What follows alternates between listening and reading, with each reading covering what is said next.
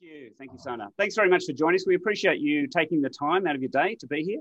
Um, but I'd like to start initially just with an acknowledgement of country. We acknowledge the traditional owners of the lands on which we gather. We pay our respects to the elders past, present, and emerging. And we ask the ancestors of this land to be with us in spirit as we seek to learn and understand, to grow in knowledge and compassion. So, welcome. Uh, we're here today to talk about how marketing has evolved over the last year and, and I guess where it's looking in the future. Um, I'm Jeff Anderson from Sonic Site. I'm uh, a very proud member of Educate, uh, Educate Plus, um, a sponsor as well, a supplier to the industry. Uh, and we've also got Huma. I'll get Huma and Kelly to introduce themselves as they go. But we do want uh, today to be a very interactive day. So if we were doing this in person, there'd be opportunities to chat, opportunities to raise your hands, contribute as the conversation goes on. So if there is something you'd like to contribute, we really want to hear from you because we appreciate that there is a lot of collective wisdom in the room or the online room, uh, and we want to hear from you. We want to make this uh, very, um, very engaging as we go. So we'd love to hear what you're doing, how things are working for you, and if you've got a question along the way, ask as we go. We don't need to wait till the end. We just want to make it um, very, uh, very informal as we go, and we'll patch you in and, and, hear what you've got to say. We'd love to see your faces too. We'd uh, please turn your cameras on if you're present because. Um, that stops you looking at your emails. And we, if you're feeling guilty and watching, so do that. Um, and uh, so, yeah, we're going to be looking at um, the crazy year that we've had. I was uh, one of our clients. We were filming um, earlier this uh, last year as they were doing a bit of a debrief on how they had coped and managed with the COVID situation. And the deputy principal was asking the principal, you know, are you looking forward to things going back to normal? And she very quickly said, absolutely not. She said, we have achieved so much in the last few months compared to what we could have done in years and years. She said, the last thing we want to do is go back to where we were. We have come so far forward during this intense period. We want to build on that. We want to move forward. And I think that really sums up what's going on for all of us in this industry in terms of what we've learned and what we're holding on to and how things are changing in the future because I think people are going to want what they had in the past, what they've had last year, and have a hybrid of it going forward. So we'll unpack a bit of that and see how it goes. Um, but I'd like to throw to Huma. Uh, from Canberra Grammar School. And Huma, you were a bit ahead of the curve with your virtual tour. Um, can you tell us a little bit about that? Yep, thank you, Jeff. Uh, good morning, everyone. Um, as Jeff mentioned, my name is Huma. I'm from Canberra Grammar School, which is, um, as the name suggests, in Canberra. Just a bit of a background about the school, very quickly, just so you understand why we went through the, the U tour. We are a school of about 2,100 students, co-ed. Uh, went co-ed in 2015, was an all-boys school before. And we are a boarding school, we are a CRICOS school, and we are also looking at, we are also a LICOS registered school as well. So uh, back in 2018, when we attended the um, Educate conference in New Zealand, we met with UTour, which is a company that does uh, virtual tours um, for the websites. And we have been looking for that sort of a thing for a long time because of the, the number of international students we had and, and how boarding families wanted to see what the school offered uh, even before stepping um, into the school. So we made a significant um, investment in, in getting them on and having that on our website. And uh, we also invested in what is a, a virtual reality um, headset. So it's a VR headset, and you can take it with you, and pretty much you wear it, and kids and people can see the school. Uh, when we went out to boarding expos and we took it to Hong Kong and, and China, and it was a huge hit because as we were talking to parents, kids were able to put that on, play with it, got excited, and that really, really um, kind of helped build us that relationship with them. Um, and then obviously COVID happened, and the the hits on the U tour skyrocketed. And that was probably the most successful marketing tool that we had, even more than our website. Um, it it just completely changed the the dynamics of how we marketed the school.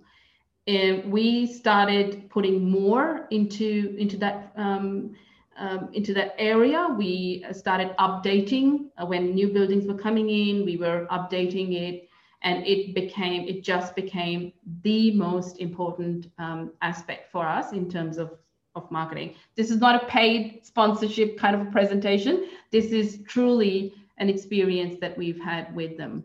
Um, we've also looked at some of the analytics that have come back, and it's not, it's very basic. It's not too much information that they're able to provide us, but we could see that uh, people were uh, using um, the the U-Tour um, kind of facility from all over the world, um, not just uh, Australia, from Hamilton Island in Australia to, to Fiji, to everywhere, and that has really really helped us. Um, we we did not have a lot of Facebook uh, community. Um, our head was always very hesitant to have a, a Facebook community. We had no Instagram. We were just on Twitter. And uh, when we started kind of looking into the possibilities of okay, how what else should we be doing because we're not going out, we're not meeting with people, international um, events where we're just not going out at all. How do we bring them? How do we bring our community into the school? you YouTuber really, really helped us.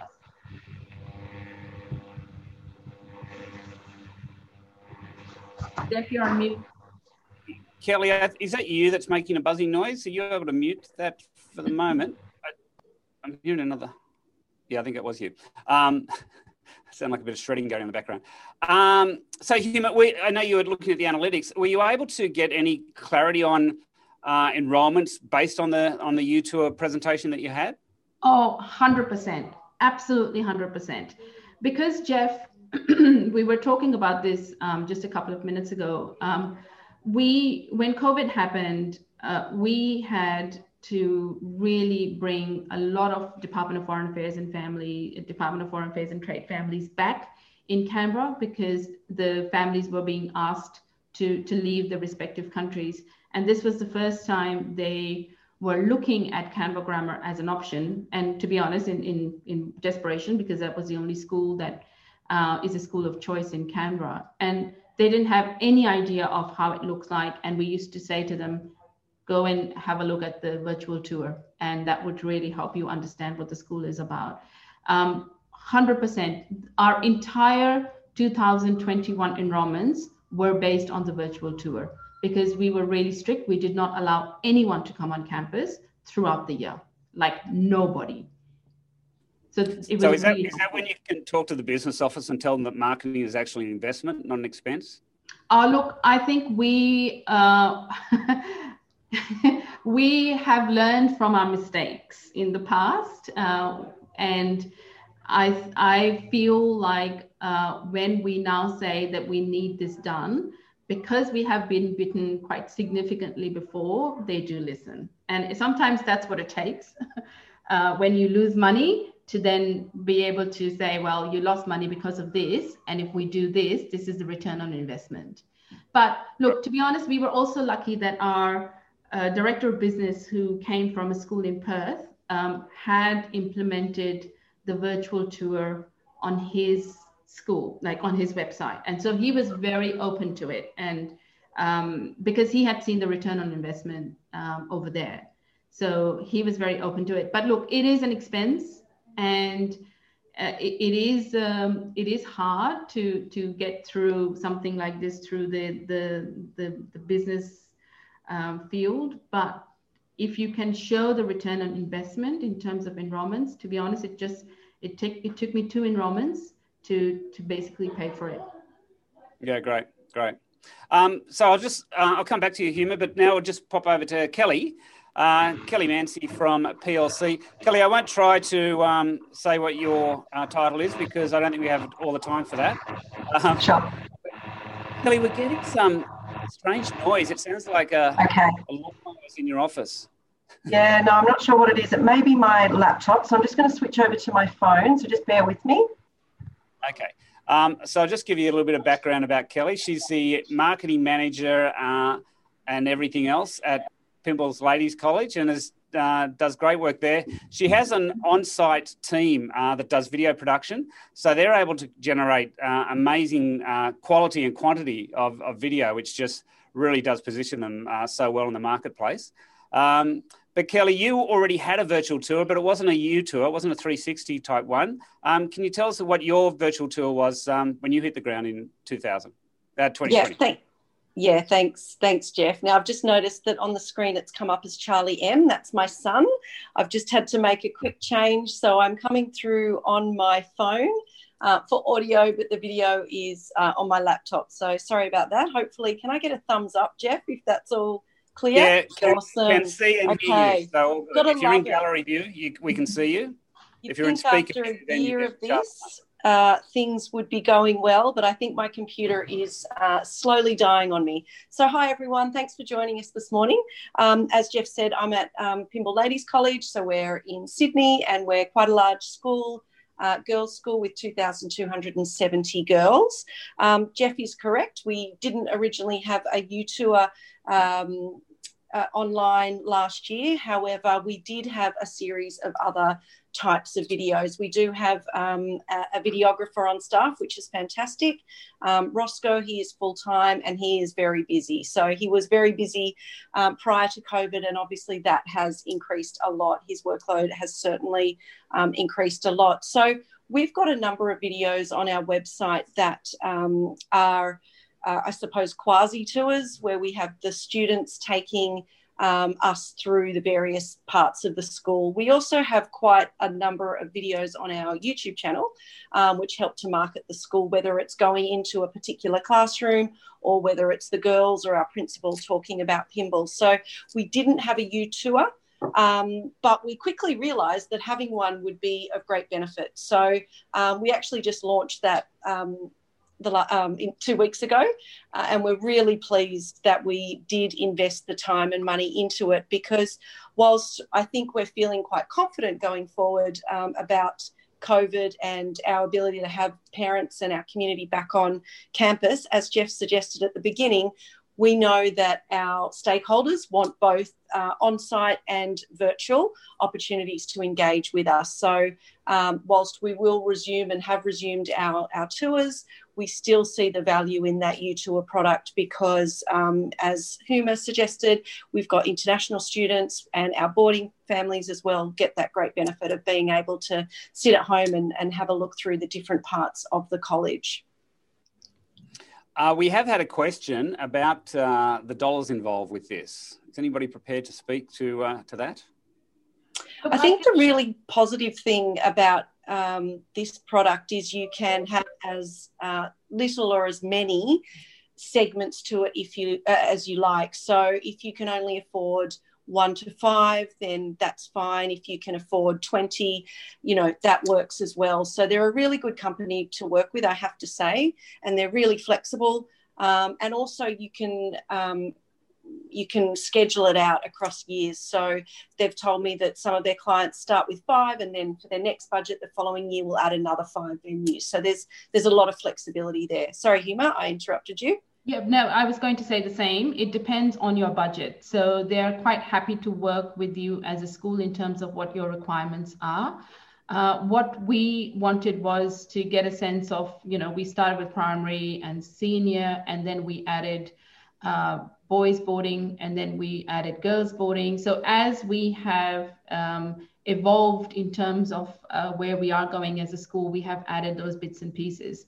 The other thing that we did invest in, which is um, was a bit more, was um, the virtual reality headset because that in itself has embedded photographs.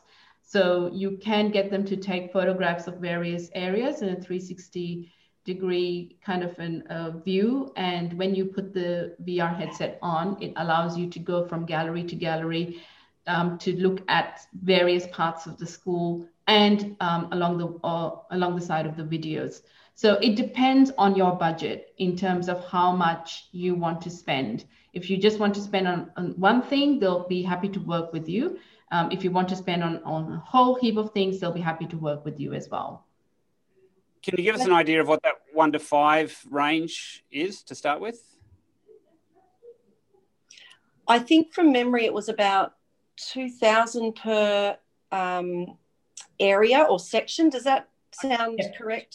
Yeah. Okay. yeah. So I think all up, I think from memory, because that was back in 2018 and we've been adding more and more, I think all up it was just about 20, 25,000 in terms yeah. of how much we invested. And as we kind of added more things, um, every time we added more things, they had to come on campus, take new photographs, build it all in. Um, so it, it is it is a lot of work from their end as well.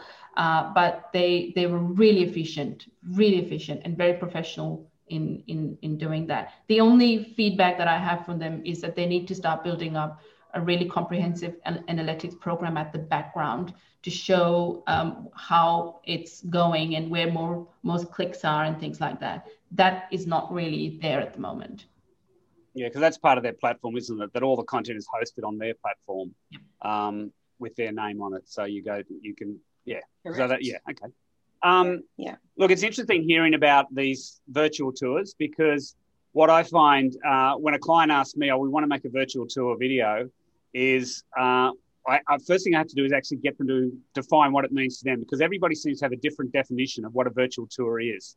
So whether it's you know your your you tour video, whether it's your previous Kelly, your previous um, videos, which are effectively you know taking people through the experience of being at the school, and where you can actually get a little bit more emotive, perhaps in um, the different aspects of the school. Um, I've seen other ones where they have basically gone and converted their live presentation that they do uh, when people come on site, and they've done a nice production of that, which is just pre-recorded, and they play it out as a discovery tour um, every couple of months online, uh, and that that works very well as uh, as as a as an option as well, and that incorporates some of their promotional videos that they would normally show uh, at an event. And I've even seen ones where it's just the principal standing in front of a laptop or sitting in front of a laptop presenting to Zoom, um, which is not the most engaging way to do it. But uh, I think they're thinking, oh well, that's what he'd do on a um, on a school tour, so we'll do it like that now. And it's unfortunately it doesn't translate uh, quite as well as if you're doing it in person. So uh, yeah, there's obviously a lot of different ways to do a virtual tour, uh, and I think the main thing that I'm seeing is, as I was saying before, is people are going to want these things. Um, they're, they're going to want the option. They're going to want the option to come onto the school grounds, which they'll should be able to do later this year if they're not already. Um, they're going to want to be able to um, do it uh, remotely, so dial in from work or at home and watch the presentation. So it may be a live presentation that's happening. They're going to expect that to be streamed, so they might have one partner at the event, another one watching remotely. And I think the other thing that's going to happen is they're going to want it on demand. So they're going to, you know, be able to, they're going to want to dial in later and watch it at a time that suits them. And I think uh, if you're not catering to those expectations at this point, you're going to be uh, missing the boat. Um, you're going to be frustrating people because they're just going to expect it, especially, you know, private schools. Um, it's kind of like, well, we know, you know, this is a minimum expectation. And a part of that as well, I think, is the, um, you know, live streaming has certainly found its uh, its feet in the last year. It's I, I, love seeing the new technology and how it evolves, and just seeing the new gadgets that have come out. And um, you know, some particular brands in the industry have done like they've, they've uh, created four generations of one product in la- in the last twelve months um, that has just evolved and evolved. And they're not expensive pieces of gear. They're only you know they're under two thousand dollars, but it allows you to do you know effective live streaming. So I, I think um, moving forward, uh, it's it's it's exciting. There's lots of new technology that's coming on board, uh, and there always has been, but it's just coming quicker and faster, and it's making it easier and easier. I think what's going to happen is we're going to see um, the girls in black or the tech crews that they have are going to be trained up on how to do live streaming. Um, as part of the, you know, an essential skill that they'll learn at school. So it's no longer going to be PowerPoint. It's going to be how to do, you know, television productions at school. Um, so, yeah, I think um, there's all that's happening. Um, have we got any any comments from the from the audience at this point? No. Anybody? Uh, Jeff, can I, I, just add to your point? Oh, Richard. Yep, you go ahead, Richard. Uh, Jeff, just a quick question about live streaming devices and kit. Um, are you able to give us some pointers on where to go looking for those things? Because um, yeah, streamingguys.com.au. Okay. They, they've got it all. They're, they're top of the game with all of that stuff. That's what they specialize in.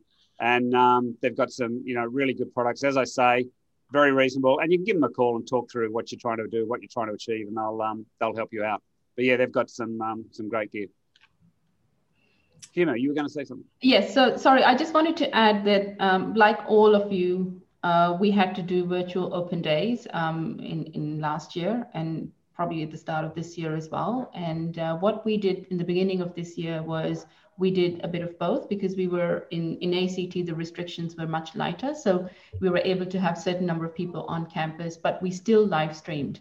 And that was extremely well um, organized through uh, a program that we run with our students called Code Cadets, Code Cadets, C A D E T S. Um, it's a co curricular program where students learn how to code. And they have been using their expertise and the um, for for running things like big growing events and live streaming that. And we use that opportunity to bring them um, into our open days. So they actually have been live streaming our open days. It allows them to be part of the school in a more um, kind of professional way. They can use it towards their CAS hours if they're an IB student. Um, and also it really goes well in their CV. And it's it's just been amazing because they are set up professionally. They have been using it for um, many areas across the school. So why not for our open days as well? So that's just another thing to look at. We are not as lucky as Kelly. We don't have any videographers um, on on campus. We we only have a photographer, um, and so we've just been using our students quite a fair bit for that. Jeff. Thanks, thanks, Huma. Um, so uh, Shannon's just asked about thoughts, experiences with live streaming, and more specifically, hybrid open days. I'll just talk quickly about live streaming. So I think uh, we did one last week at one of the schools uh, for a house event. It's a it's a um, an annual uh, dance, drama, singing, um, and video uh, event that they put on. And what they did was they pre-recorded the content, but they did a live announcement of the winners and all of that. So uh, I think you know everything can be live streamed uh, these days. I mean, you know, technically on your mobile phone to Facebook straight away. So there's that's where it starts, and it just goes up from there to multi-camera events. Uh, so it's it's certainly a way that you can bring the school out of the gates into the homes and offices of the of the families. Uh, and I think it's certainly something that you want to consider as you go. Um, whether that's that's part of uh, your team or it's an um, an outsourced uh, part that you bring in for different events. I know a lot of schools have their in-house um, AV guys who can do, you know, get behind cameras, can do a lot already. Sometimes you need a little bit of extra expertise to get you across the line with that. Um, one of the things, if you are going to stream a live event like an open day, I think you want to have a two-way path going. So you want to be able to take questions and you want to be able to engage with the audience. Uh, this one school that we work with where they they actually live stream or they they present a, re, a pre a pre-recorded presentation. So we're, we're basically playing a video for an hour, but what they do is they set it up, say, look, we're here to take your questions. So although the video appears to be live, we never say it is because that would be fraudulent. Um, they're able to take questions and answer questions as they go. So the audience feels like they're having a real experience. And it makes them more engaging when you turn up for an event at a particular time because you feel like it's happening there and then rather than tuning in to watch a pre recorded version of it. So definitely try to think of the two way. And Zoom obviously facilitates that. There are other platforms that do that as well, where you can have the chat happening and you don't need to have you know the person on camera having your answer and you can just type it out do kelly or Huma do you have some thoughts on um, open days or live streaming kelly you're nodding your head I will. I will. Um, so I think firstly, what I wanted to say is that we all do things differently. Different size schools, different size teams, different size um, budgets, and also different communities. So if there's anything um, that I learned, and I think our college learned during COVID, uh, that was to listen to your community and constantly ask them questions and find out what they want from you. Um, one of the things we did really well was we pivoted really, really quickly to online learning. Um, and then that enabled us to quickly follow um, with online um, social events and online information sessions. And we did that through Teams. So uh, we were already using Teams before COVID, so we were in a really good position.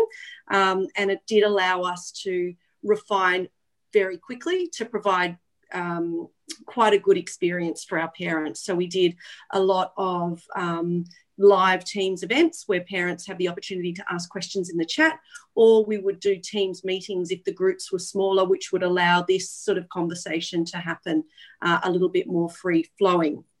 Um, and when I say people do things differently, I know some schools have um, a different level of support from their AV team. That was a little bit of a challenge for us. We had to uh, work with our uh, IT team and just make sure that they were ready and that they understood what we needed to deliver, not only to our current parents, but obviously our prospective parents. So uh, we got there in the end, but it really uh, wasn't something that we had done before because uh, my community engagement team was um, quite autonomous in the sense that we uh, would deliver. Uh, all of our events and activities uh, without the support of IT. So that's something that we learned and we were able to navigate through. Um, but I, I, would have to say that Teams has proved really, really successful for us from a live streaming perspective. Then there's another element to it, and this is where it gets really expensive, and this is where I'm sort of a little bit challenged at the moment. And there's, and Jeff, you'll probably be able to talk to this um, uh, better, but it's the actual live streaming of an event. So the Clutch TV type scenario where you might live stream uh, a dinner um, and the parents expect quite a good quality. So we did have a few occasions where we had live streamed an event through Teams, and the parents were quite frustrated that they either weren't able to see their daughter or the audio was um, very poor. So um, we did move to a bit of an external outsourcing uh, model through a, company called Clutch um, for some of our more key activities but that's very expensive. So we're at the moment trying to find the best option um, for any future big live events where we want it to be high quality. Talk, talk to me later. Will do. So and just Huma. to add to that, um, what Kelly mentioned, absolutely, you know, 100% agree with Kelly that every school operates differently with different budgets, uh, different priorities, and, and different staffing um, we were able to go online in 24 hours. We, our, our IT team was set up in that they, they were really able to do that. Um, again, I think we are very lucky in that we have a, a head of school who's very tech savvy and is has, takes a personal interest in in uh, in technology um, itself. So um, I think there were certain things that were already set up for us to be able to move so quickly into an online program. Uh, but we did all our live, live streaming in-house because of the code cadets, because they are set up with the professional um,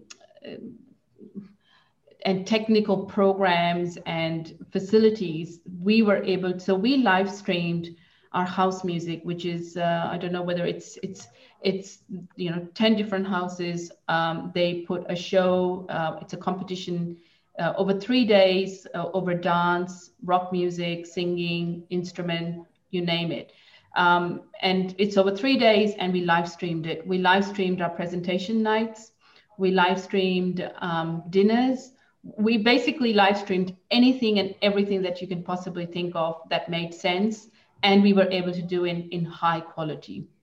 If it was something that we were not able to do in a high quality, we did not go live stream at all. Uh, because as Kelly mentioned, it's the experience actually is far more frustrating if it is not working well. So before you go into this kind of live stream possibilities, just make sure that you have the correct technical people behind this. Um, you only have one shot in making that impression. Um, if you will continue to do live stream, which is not of good quality, people will not turn up to it. And it's really a waste of everyone's resources and, and money. Huma, you you must have set yourself a bit of a high bar now for for ongoing because people are going to expect that you're going to continue to do that. Is that what you is that how you see it happening? That's correct, and uh, and the Open Day was an example where um, you know we're we're building um, we're building a, a, very beautiful giant building in the middle of the, the school, which um, is a new auditorium. But until that's built, we have we have to wait um, and use our resources. And we were testing the open day. Um, how do we live stream the open day? And um, there was one set of technical things that we had, and there was another set. And the set that was not as high as the code cadets, we had to scrap it. Um, and we had to call the code cadets in and do it. But you're absolutely right. The bar is now set up because our community, whether it's future families or current families, do expect a certain level of um, um, quality in, in what we do. And with an independent school, and if, you know, like ours, they, in any case, uh, expect that everything that we do will be of high quality. So it, it is, we have raised the bar high, but we are also prepared as a school to be able to match that as well uh, on a sustainable level. Yeah. I think it's uh, really well, interesting as well the, the the fine line now between um, encouraging parents uh, and carers back onto campus, whilst also offering a live stream option. So um, we know that a lot of parents would prefer to stay at home and live stream it, but at the same time, we're really keen to get parents back on campus. So trying to balance that uh, and knowing how to communicate that out, I think, is really important. Um, we've we've experienced um, parents who might say they're coming in and, and reserve a ticket because we have to ticket everything, and then a portion of them not turning up, and so there's seats available um, for parents who may have actually wanted to come in. So I think balancing it is important, but I think the reality is we need to provide live uh, links and, and online opportunities ongoing now as another option every time or when relevant. As, as a parent who's done the parent teacher interviews online, I'm pretty sure no one's going back to face to face parent teacher interviews again. That yeah, absolutely. So, can I just ask a question um, to the audience? Um, we are in March. Um, has anyone done any open days so far for this year? Has anyone gone through an open day or has tried to do a virtual open day of some sort? I know Monty did an open day uh, two weekends ago. Hi. Hello. So, how was your experience? Did you do a virtual open day?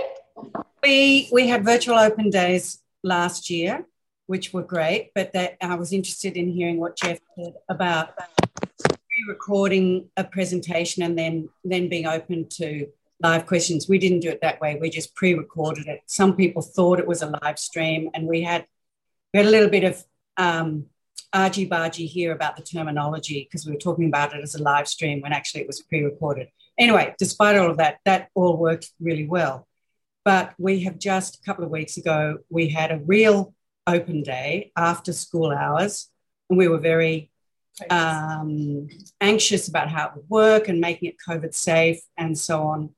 Um, and we had several hundred people attend and incredible enthusiasm. And it was very hard to get them to go at eight o'clock at night here. And we are just blown away by the excitement of the, of people wanting to come and gather in on campus. So, do you have anything to add of it? Yep. The real of it? No, no. I'm, I'm the fake of it. Claire, I think it's interesting to see. Sorry, Jeff. I was just going to say it's really interesting to see the um, excitement and the desire for people to come back on campus, um, isn't absolutely. it? You know, we've got as as you do prospective families that are just absolutely desperate to come and see the college. So it's lovely to be able to in, invite them back in. Jeff, should we jump over to um, uh? I just noticed um, uh, Naomi Wilkins at Oran Park had a, her open day on Saturday, 6th of March with staff and students. It was great.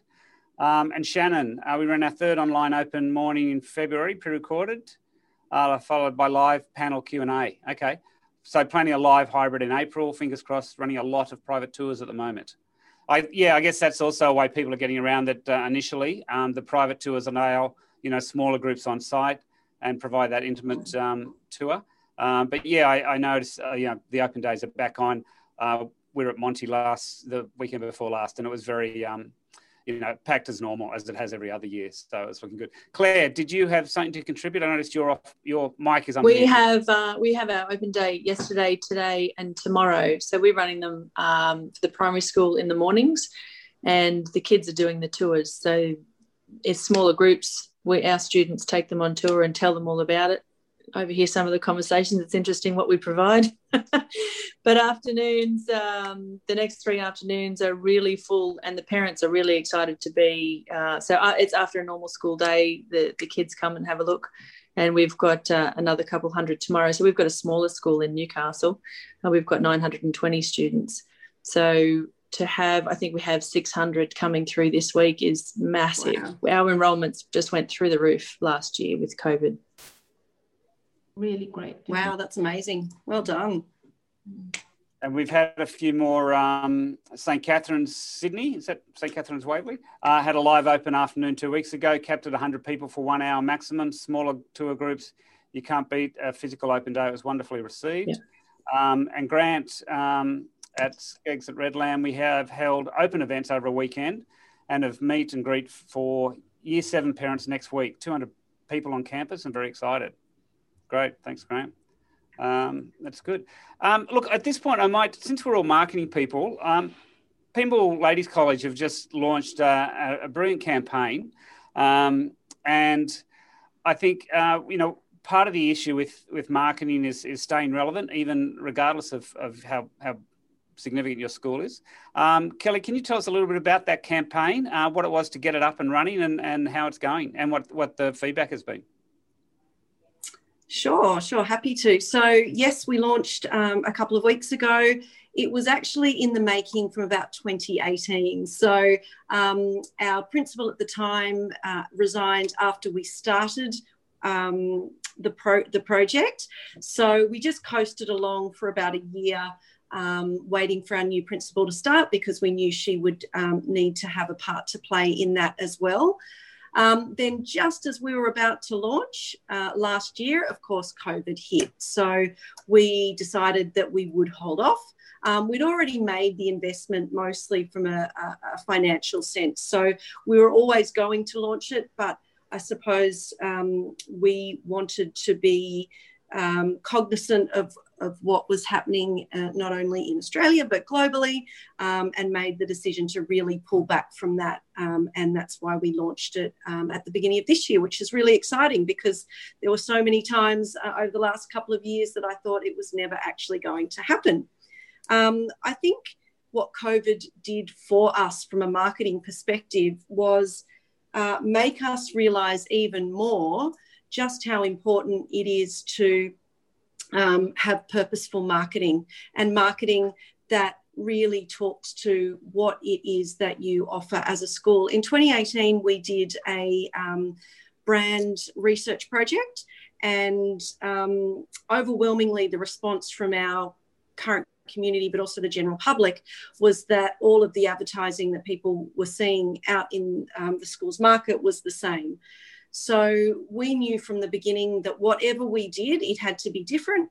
It had to challenge um, school marketing norms. Um, and it really had to be true to what our vision and our mission was for the school. Now, we also knew that um, it was going to potentially upset or confuse um, some of some of our um, community um, because it was very different. But I think what we also knew was that what generally uh, I think is is lacking uh, in in the sector is um, the confidence from for, from schools to do something a little bit different. So we were really excited to do that. Really, watch us change the world. The tagline and the campaign is all about the confidence that we have in our girls to change not only their world but also the world around them. And we feel like we're in a position um, as a large college in Sydney to really uh, think about not only our own community, but a bit more broadly. And we're just about to launch our strategic plan as well, which aligns with this goal of um, changing the world, again, not just for our girls, but for the world. Uh, more broadly, um, you might have noticed that we partnered with UN Women as part of International Women's Day and part of this campaign. Um, and there are a number other a number of other projects that we are doing to ensure not only sort of externally but also in, within our curriculum that we are doing to make sure that our girls um, understand where we're coming from in terms of, of changing the world and whether it's um, giving them the opportunity for more work experience, giving them the opportunity to do community service and more service learning within their local community. um, but generally just to, I suppose, speak a little bit more to what our ultimate vision is for, for the college. Thanks. And, and I, I think the biggest change for us was was digital. You know, we were already a very digital school, um, but that was really something that we honed in on and focused on um, without the campaign. And social media became something that we um, focused on a lot. And we, we came up with um, new and different programs, again, trying to give opportunities for the parents to see inside a window into the school.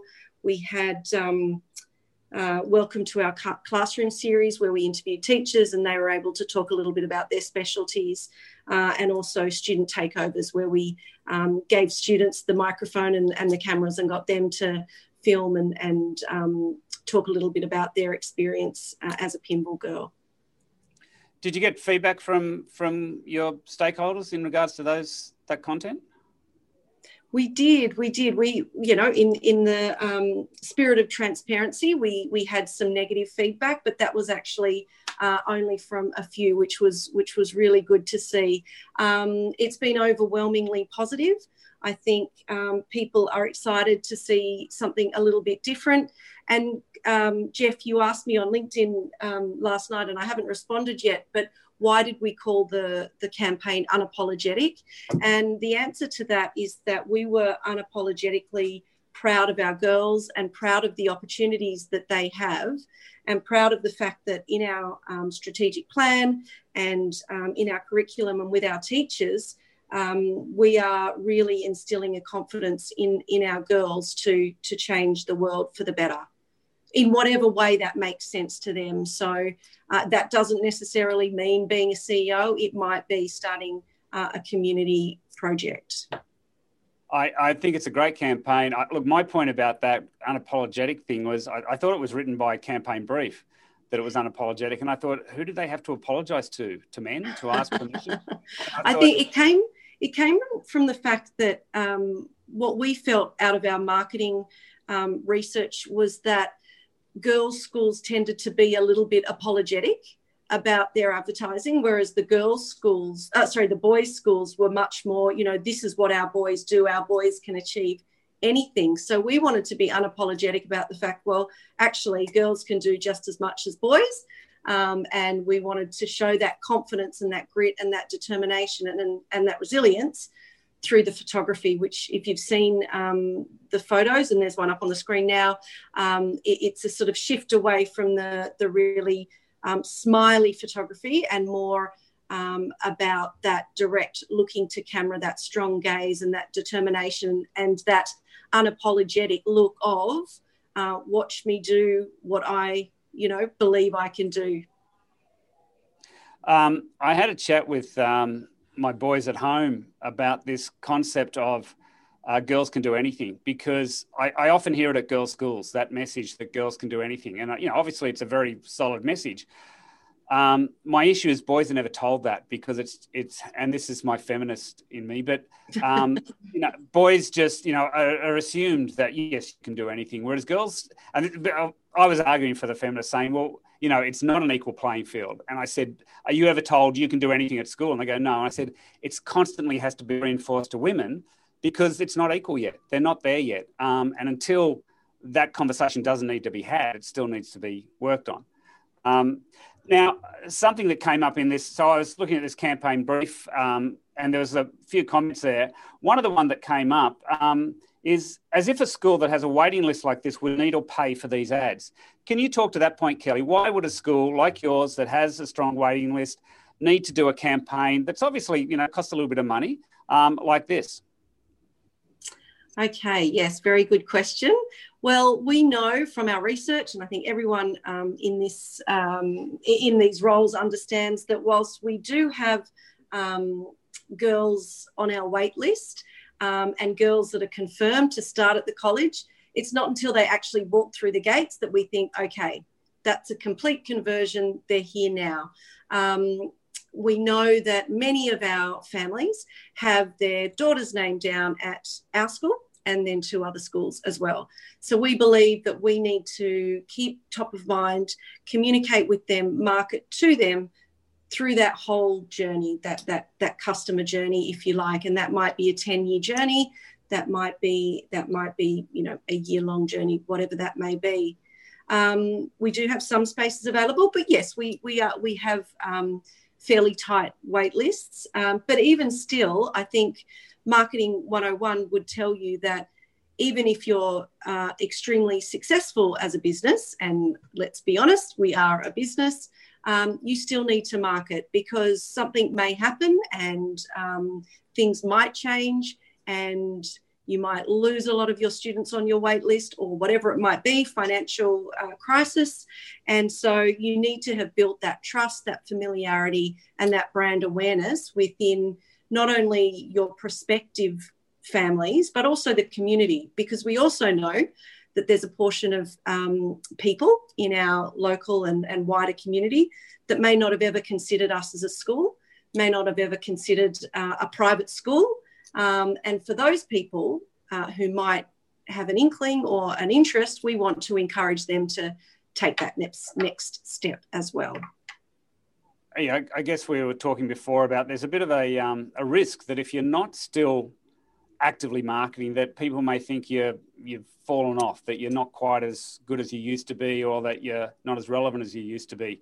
Uh, so, even though you do have strong waiting lists, if you're not, you know, working on your brand constantly and reminding people that you're there, you can start to become um, superseded by somebody else who's more aggressive with it. Uh, Leanne from Riverview uh, loves the campaign, Kelly. She's just curious how much of it was conceived and produced in house, and how much was outsourced to the agency. If you don't, if you could talk to that a little. Yeah, absolutely. So we did use an agency, uh, McCann, and um, it, w- it was a team effort. So it, we followed their process of what they call truth hunting. Um, the reason we chose McCann was for their values, um, in case anyone is interested. And we, from the beginning, had said in our tender that we wanted to have a very authentic campaign. Um, we wanted to make sure that whatever we did, we knew it was going to be different, but whatever we did, it had to be true to who we were.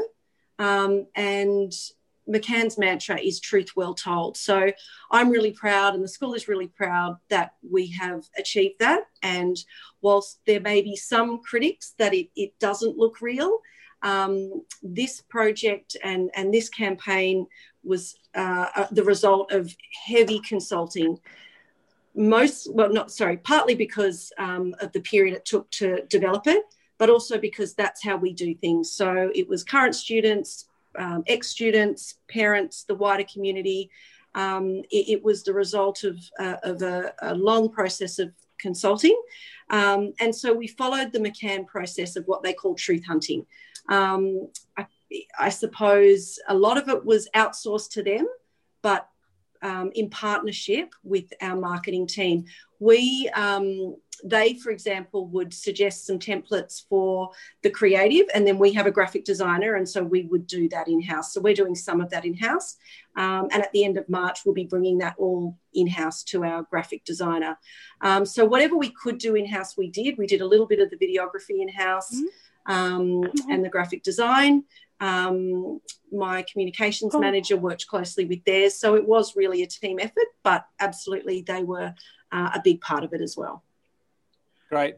Look, you're very fortunate, Kelly, at PLC to have the budgets to do a campaign as extraordinary as that.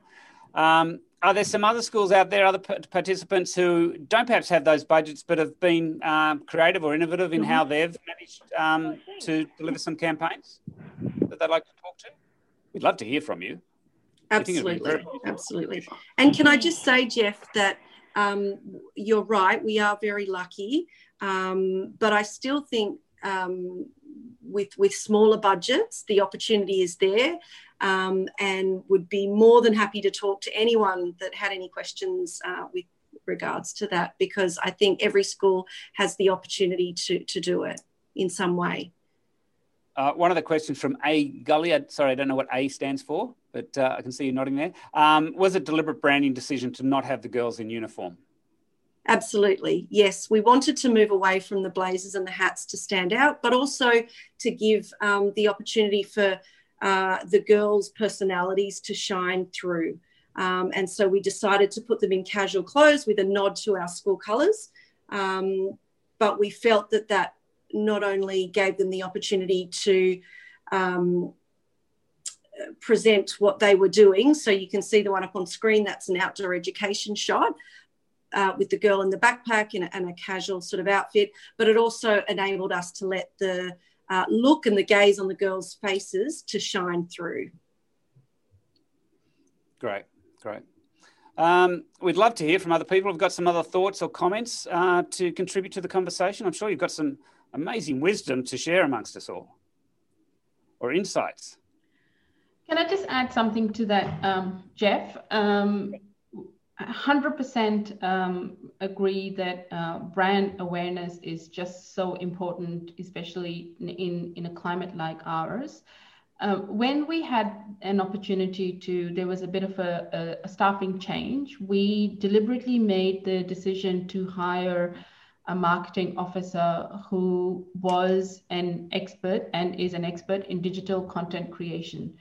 Um, and he is purely working on student stories and just churning up positive stories out because we, as, as you know, in independent schools, we always um, tend to get enough uh, negative stories about independent schools, private versus public debate. And I think we need to have enough positive stories out there to, to match that negativity that comes in. So even if you don't have a big budget, you can uh, look into creating these student stories and putting them on your um, website or YouTube, as, as Kelly mentioned, um, and just having um, just having a, a, space in the community um, about your school as well. And, and that's what we have been doing. We've, we've just been focusing on Facebook and um, Instagram and Twitter and sharing stories through that. One of the things I love to do with schools is um, talk to their alumni who have some stories that reflect the values of the school. And it's not just, you know, they were highly successful, which is always a great story. But more importantly, if the school's values speak to service for others or whatever it may be, if you've got some alumni who are living that out, um, those sort of stories can really uh, impact and resonate with your target market and can demonstrate ultimately what the outcome of your of that school education can be. It can it can put it up as a an example of this is what you can hope for your child if you send them here because this is the caliber of person that that exit our schools. Um, so those sort of things really work well. Mm. Conscious of the time, um, and it is St. Patrick's Day, if I haven't mentioned it already. Um, so I wish you a, a, happy Guinness. Is there anything else that anybody would like to contribute uh, before we wrap up? I think, Jeff, there was a question in regards to how the marketing plans have changed during COVID times. If we can just quickly go yes, through please. that, if we still have time. Yes, please. Uh, so I, I, I, can just quickly talk about that we uh, shifted our marketing budget from digital from to digital from like print or television to digital, and we actually give a gave a bit of a boost. We um, enhanced our email marketing and digital comms. We um, really started focusing on um, adding information through Facebook and Insta. Um, and so social media, we started connecting on that and uh, created and updated virtual experiences, uh, but also started talking about the value the values that we bring or the school uh, values and what how to bring that into the community. So not just about enrolling now for 2023 24 whatever but the values that our students bring into the community. So kind of that community engagement was uh, became the, the top priority for us. Yeah. Yeah. Well i think that's what can set a school apart. Um, i'm very proud of a video we did for riverview a few years ago where they the brief was we need to put a new video on our website where the old one the other one's been there for too long. And as an old boy of the school and as a parent of the school i said well why don't we speak to the values of the school so that you attract the right sort of families so that you're saying we're not some posh school we're actually there about being men for others and so it was very much about that spirit. So it it and in the video they talk about that themes. They show the facilities they show you know all those other things that you know good private schools have but they didn't talk about that. They spoke about what they wanted for the boys and the young men as they left and as they contributed to society. And uh, Dr. Hine, the principal, says a lot of people see Riverview as a school of privilege, and we see it as a school of obligation. uh, where you know they should be giving back. And so it just shifted the conversation from saying, "Oh, we've got it, you know, we've got great tennis courts and basketball courts and swimming pools and ovals and all the rest of it," to saying, "No, no, this is the caliber of men that we want to educate as a Jesuit education and, and deliver into society." And I think it it just yeah it just shifted it rather than comparing, you know, who's got the best of this. It's like, no, no, we're we're looking at a higher game here. We're looking at a higher level. So I think talking of values is really useful and really uh, and it really is what you know what what sets each school apart. Is there anything else? We've got we've got three minutes, or we can go get an early mark. People at school love early marks, don't they? Especially the kids.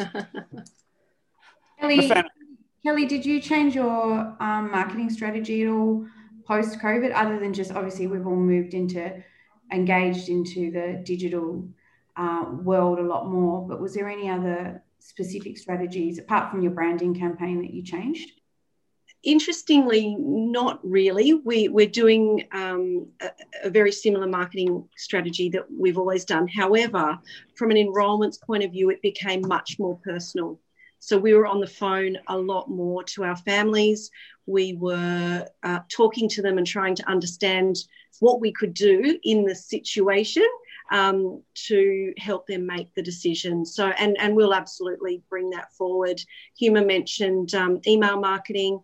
That's something as well that we we picked up. You know, we were sending more um, general information emails to our prospectives, um, making sure that they were feeling connected. We sent our newsletter more regularly to them. Um, and we also, yeah, so more digital communication with them.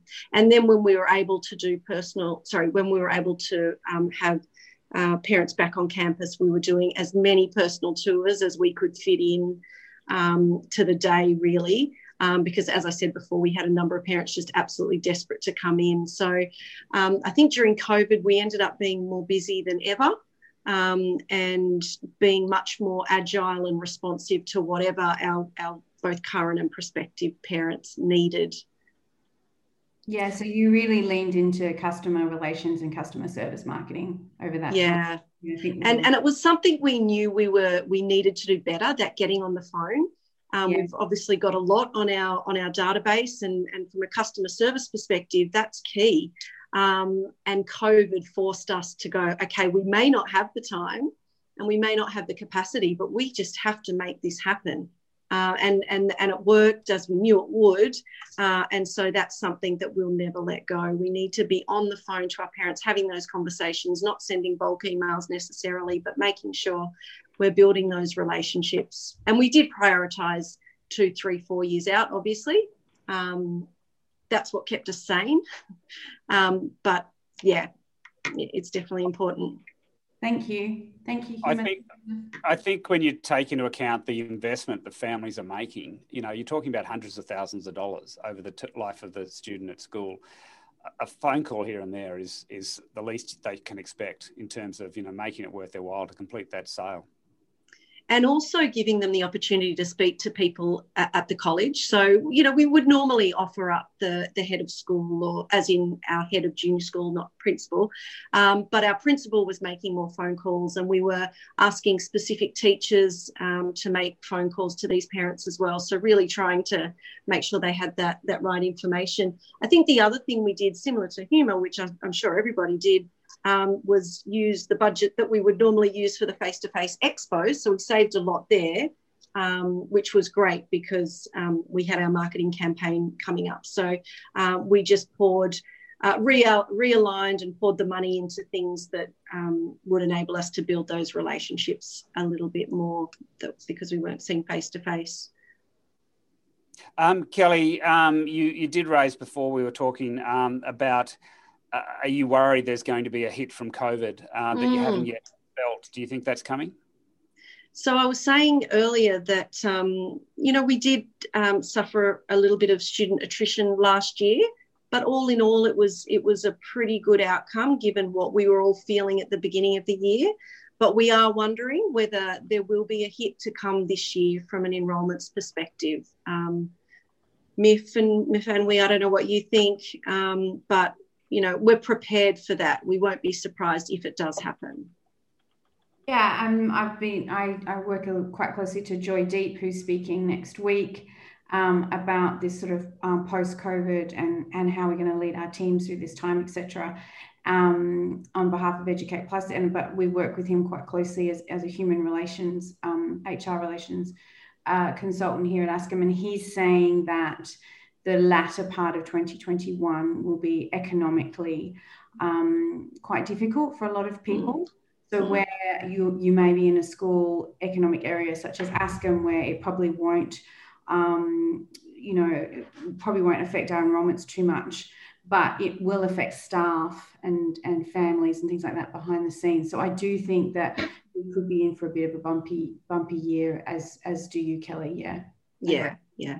Definitely. Uh, well, we've got you there, Mafenwi. Do you want to just tell us a little bit about what that when that presentation is happening again? Sure. Um, we have a um, webinar that's free to members across Australia, hosted and New Zealand, hosted here um, in New South Wales next week. Um, I'm just checking the date in my diary, but Sona, you can jump anytime. It's on Tuesday, the 23rd, with Joydeep Hor, who's an incredibly interesting man um, and speaks a lot in the human HR space um, about um, what what COVID, how COVID has affected us as a team, um, as perfor- high performing teams. He talks a lot about how in 2020 we we um, we entered a sort of a bit of a holding pattern as far as team performance, performance management, creativity, although PLC has proven that wrong with that amazing campaign. Um, and therefore, what, what we should expect and, and um, what we should uh, ask to achieve from our teams in 2021. So if you're part of a team or you're in a team or you lead a team, it'll be, it's a, a great webinar um, to come and have a listen. And so that'd also be good for uh, heads of school as well. Yeah, absolutely. So anyone on your senior leadership teams, your SLT, if you'd like to forward it on to them, um, you know, we'd love to love to share it share it more broadly. Thanks, Jeff. Oh, just happened. uh, I think we better wrap that up. What do you think, ladies and gentlemen? Thank you very much. Appreciate your time. It's been uh, wonderful uh, to have you all here. Hope you got some value out of that. Come along next next week and hear Joydeep and get some wisdom from that.